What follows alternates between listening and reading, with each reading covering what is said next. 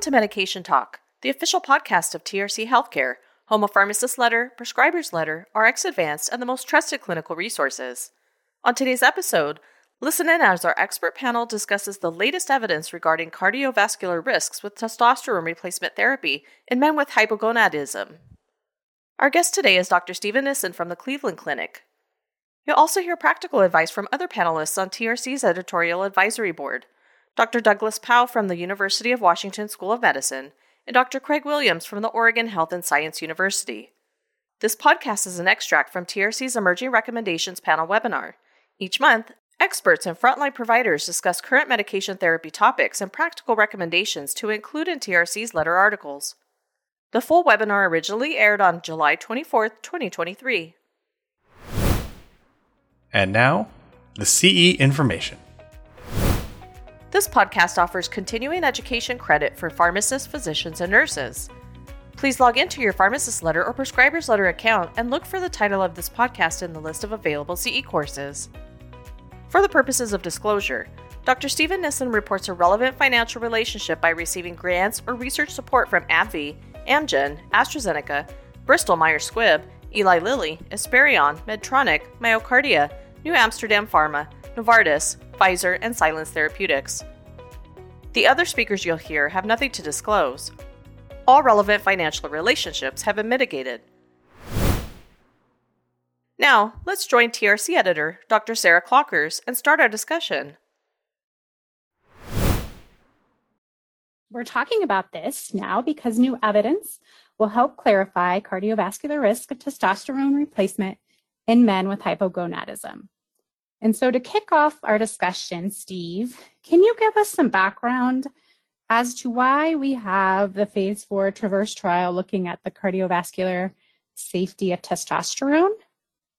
I would be pleased to. Um, first of all, this goes back a long way. It goes back to 2010.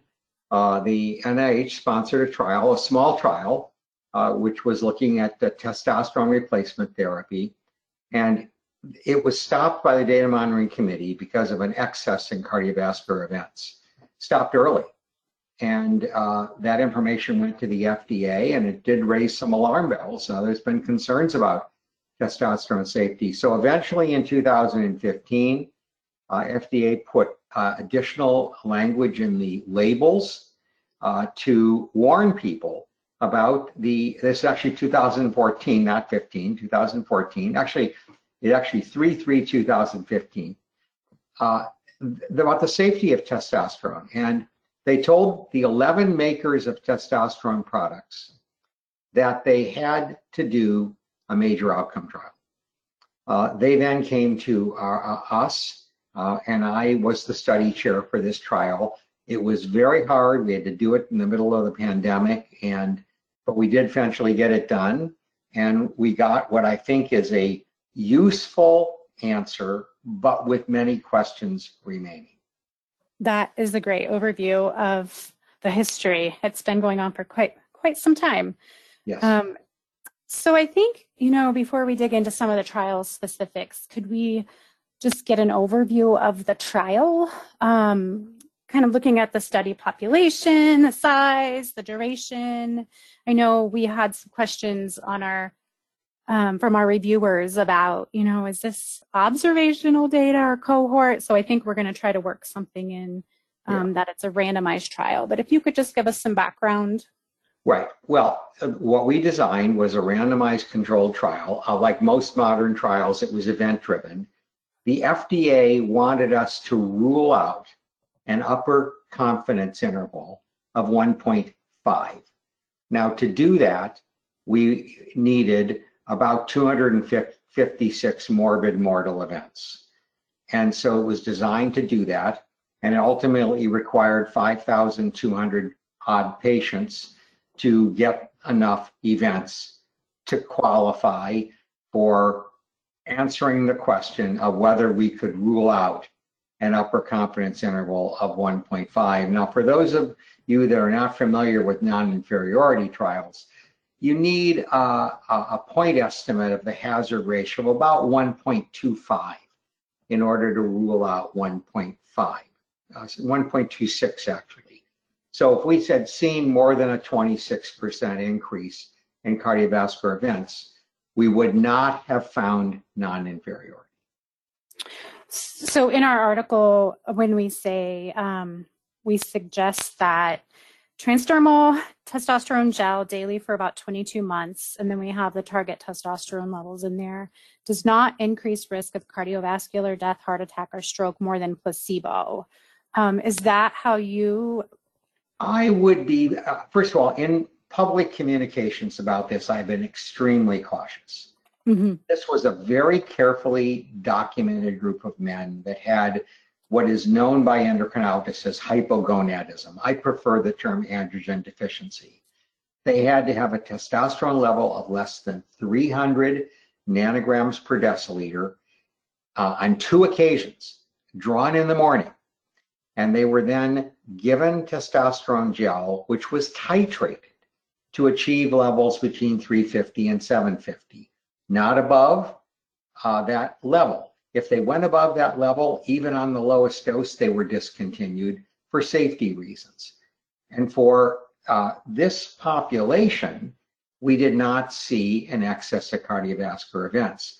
This is not, however, the population that's being treated with testosterone in the United States. FDA data shows that 50% of men who go to low T centers, which are cropping up in every shopping mall, are getting testosterone without even having their levels checked.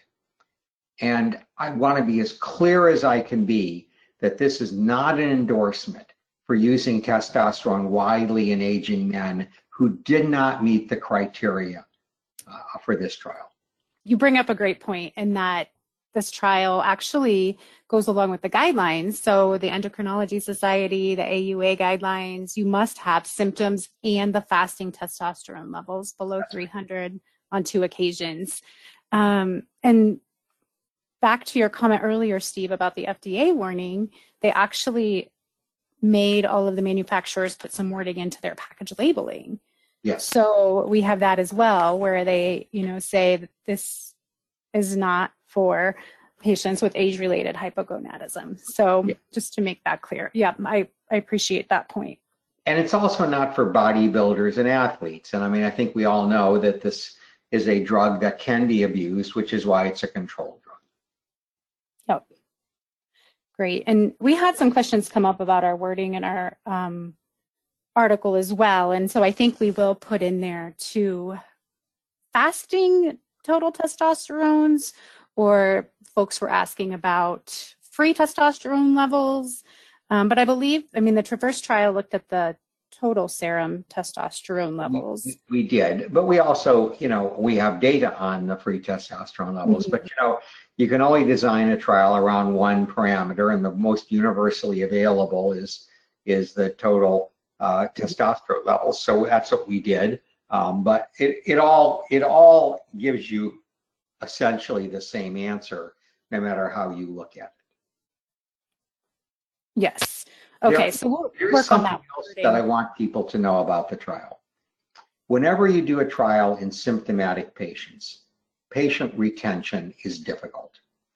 And there was a very high rate of discontinuation of treatment and of people withdrawing consent for the trial. And the data are all in the manuscript, but I want to make sure everybody understands that if you're not taking a drug, you can't have a safety related event.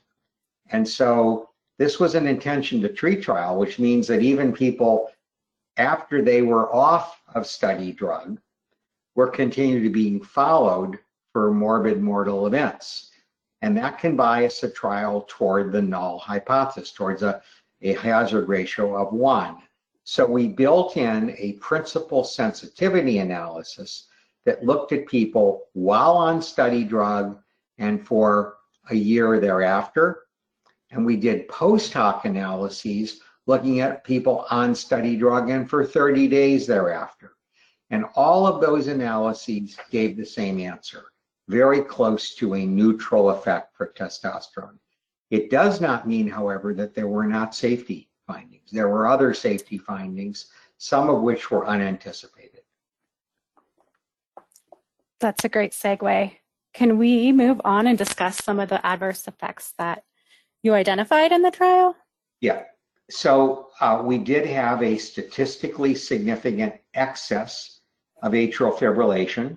Uh, the event rates were modest. They were, you know, there were was three and a half percent in the testosterone group and 2.4 percent in the placebo group. In the adjudicated endpoints table, that there was an excess of venous thromboembolic events and there was an excess of pulmonary embolism cases. So those are all, you know, things that people have to be aware of. And we, we, we do think that there are reasons to believe that uh, testosterone can be prothrombotic. And we would urge caution in giving the drug to someone who's had a pulmonary embolism or any deep venous thrombosis.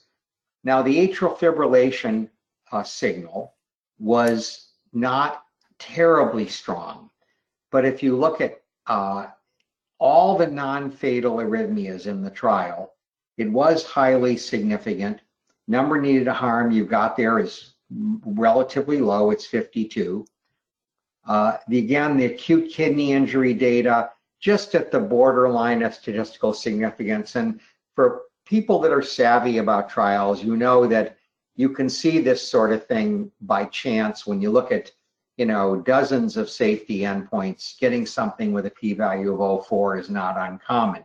Having said that, people need to be aware of this, that we did not show that testosterone had no adverse effects. We showed that it did not increase the risk of major adverse cardiovascular events, but there were other safety events of concern. Craig, I, oh yeah, go ahead. Go ahead. I just asked for a quick, you know, I know one thing that got changed as this piece was evolving, that this was transdermal and reasons think that might be safer than other forms of testosterone people might be getting, especially at some of these kind of pop-up clinics as, as Steve mentioned. But was there any, ever any discussion of using any other dosage form besides the transdermal or that was always the design from day one? So that was designed from day one, mainly because the maker of the uh, the gel was uh, the lead sponsor, and that was AbbVie, and they basically came up with a lot of the money. I will also tell you I have reviewed the data for the injectables, and I agree with everything you said. There is a pretty strong signal on worsening hypertension with injectable forms of testosterone. I do not think we can consider these things to be entirely equivalent. I think what we showed was the relative cardiovascular safety of the topical uh, gel, but I don't know about these other forms. And I do think that it's never going to be studied. So I think people just have to be aware that there are really significant risks. So do you think we can still say, plus there are still uncertainties with other dosage forms, um, and with longer term use. So a lot of people will get started on testosterone and may not um, get get the labs done, or they may get the labs done. And, yeah. this trial well, is only 22 months, and so. Yeah. Sarah, your point is very well taken. That we studied these people for a median of 22 months. There are men that are going to be on this therapy for five and even 10 years, and we did not you know, we couldn't do a trial like that. It was mm-hmm. would have been just logistically almost impossible. As it is, this was very difficult to get to get to get done. So I don't I do think that that long-term use has uh, uncertainties without question. I would also want to point out to you that when we presented the data at the Endocrine Society, we presented data on five of the seven sub-studies and one of them gave a very big surprise. Uh, and this will be published, uh, but there was an excess of fractures in men that got testosterone. And the fracture subcommittee that took a look at this, they adjudicated these fractures, were astonished because it has been believed for a long time that testosterone improves bone health rather than worsens bone health. That's not what we saw in the trial. And you know, stay tuned, and we'll give you more details when that manuscript is published. That's great. I was going to actually ask about some of the other things that the Traverse trial looked at, and that was one of them. So thanks for bringing that up. Yeah, there Um, was, were a couple of others just before we lose all of our time.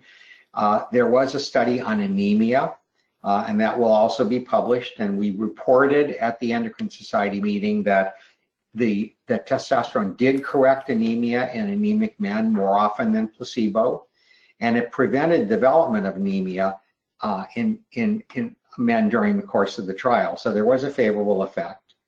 We'll be reporting on the changes in sexual function and mood and depression. We did, we collected as much data as we could about both the safety, but also of the efficacy of testosterone in relieving the symptoms of concern. That's great, and some much needed data um, to help guide some decisions. Yeah. So, uh, I wanted to kind of get into the the bottom line that we're gonna say in our article, and it's basically uh, aligning with the guidelines, aligning what we talked about earlier with the trials, considering testosterone only for men with symptoms and low testosterone. Um, and levels under 300 don't automatically need treatment unless you also have symptoms. And um, then we go on to say a little bit about where the evidence is. And you alluded to some of this, but right now, currently, um, you know, testosterone may provide a small improvement in libido or erectile function, but data, published data to date, um, there's no benefit for low energy, cognitive impairment, fatigue, quality of life um, that we're aware of. So, do you agree you know, kind of with this bottom line for our Mm. readers?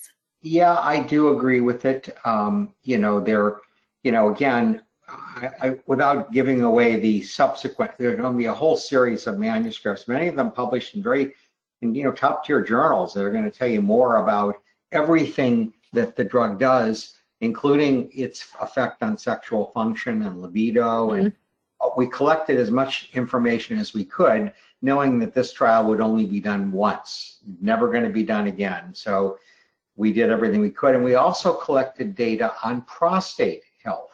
Mm-hmm. A lot of concern about uh, testosterone and prostate health. We did not see an excess of either high grade or low grade prostate cancers in those men that were randomized to testosterone. But again, that was only for 22 months.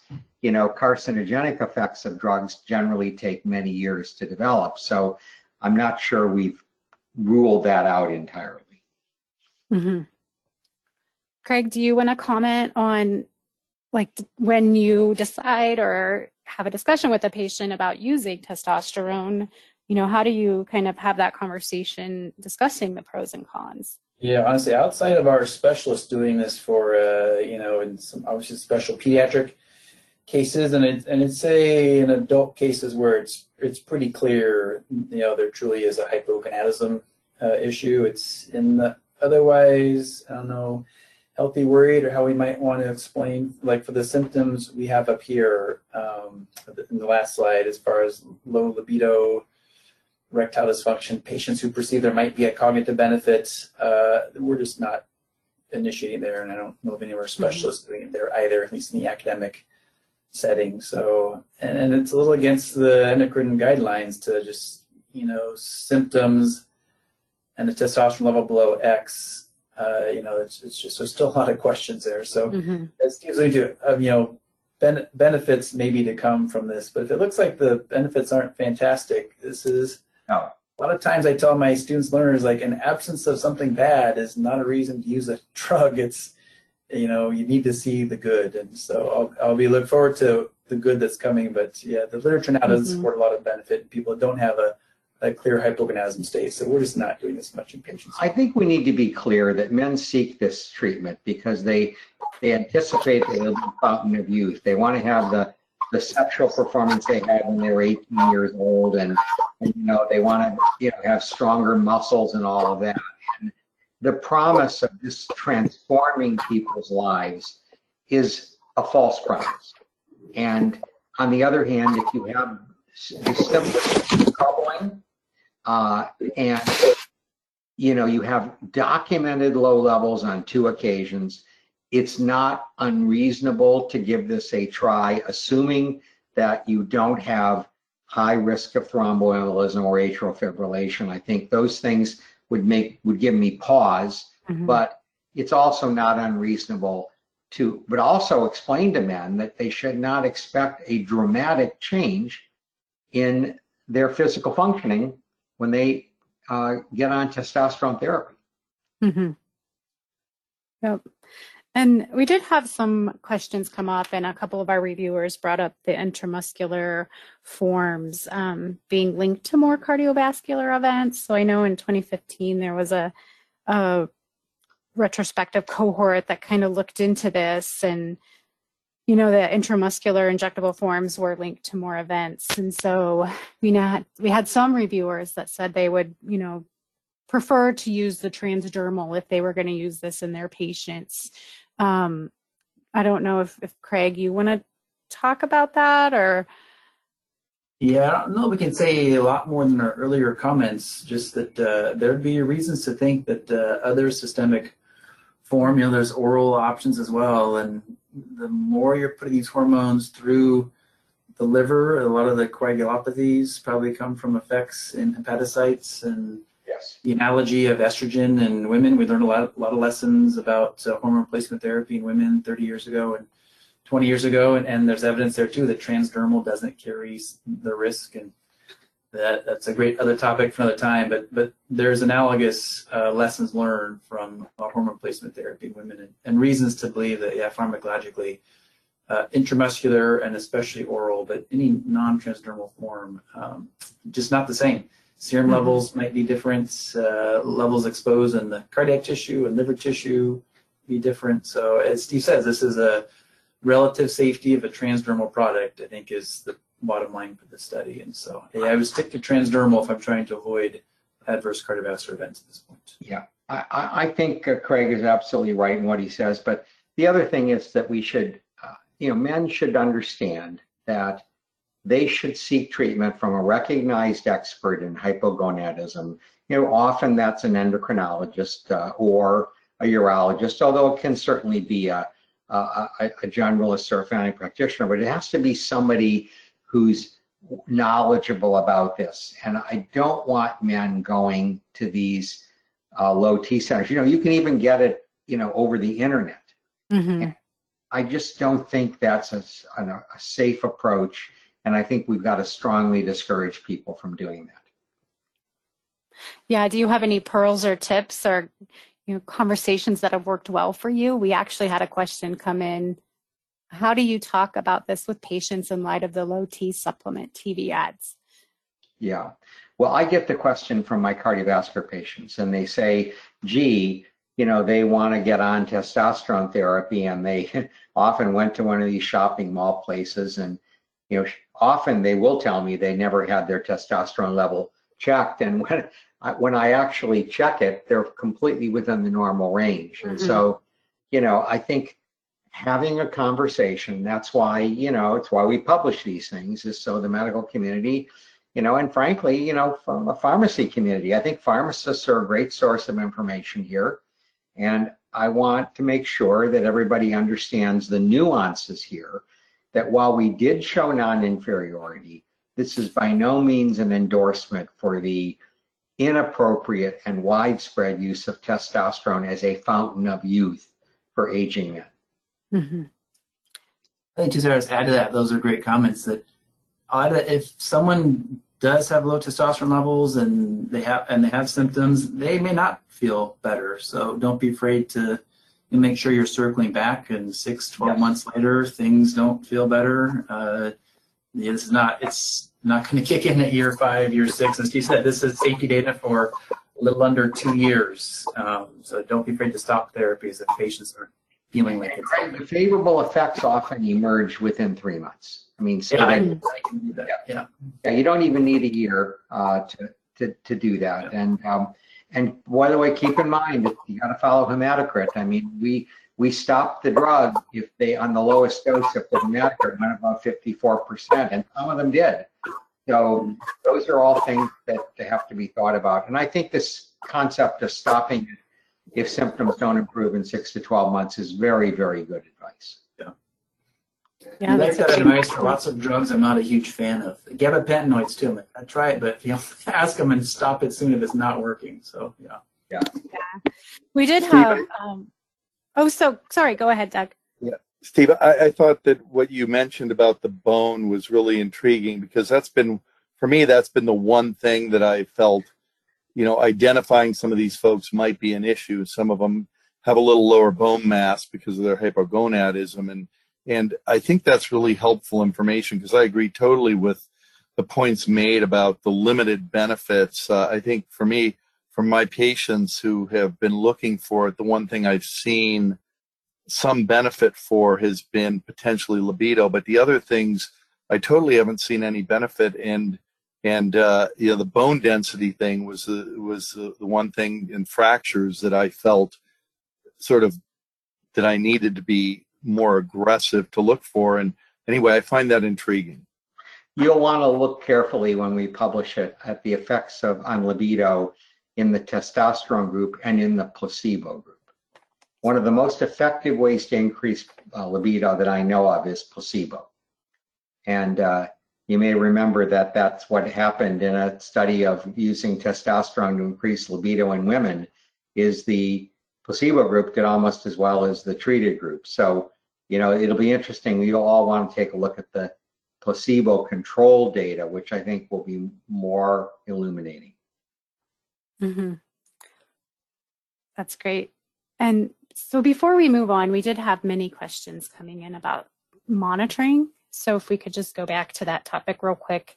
Yeah. Um, in our article, we have, you know, to monitor testosterone, hematocrit in three to six months. And I believe then the guidelines recommend every six to 12 months thereafter. Um, different guidelines say different things, but I just didn't know um, how often did you check in the study or how often would you check in practice? Well, uh, let's talk about practice first of all, because that's what really people want to know about. Mhm.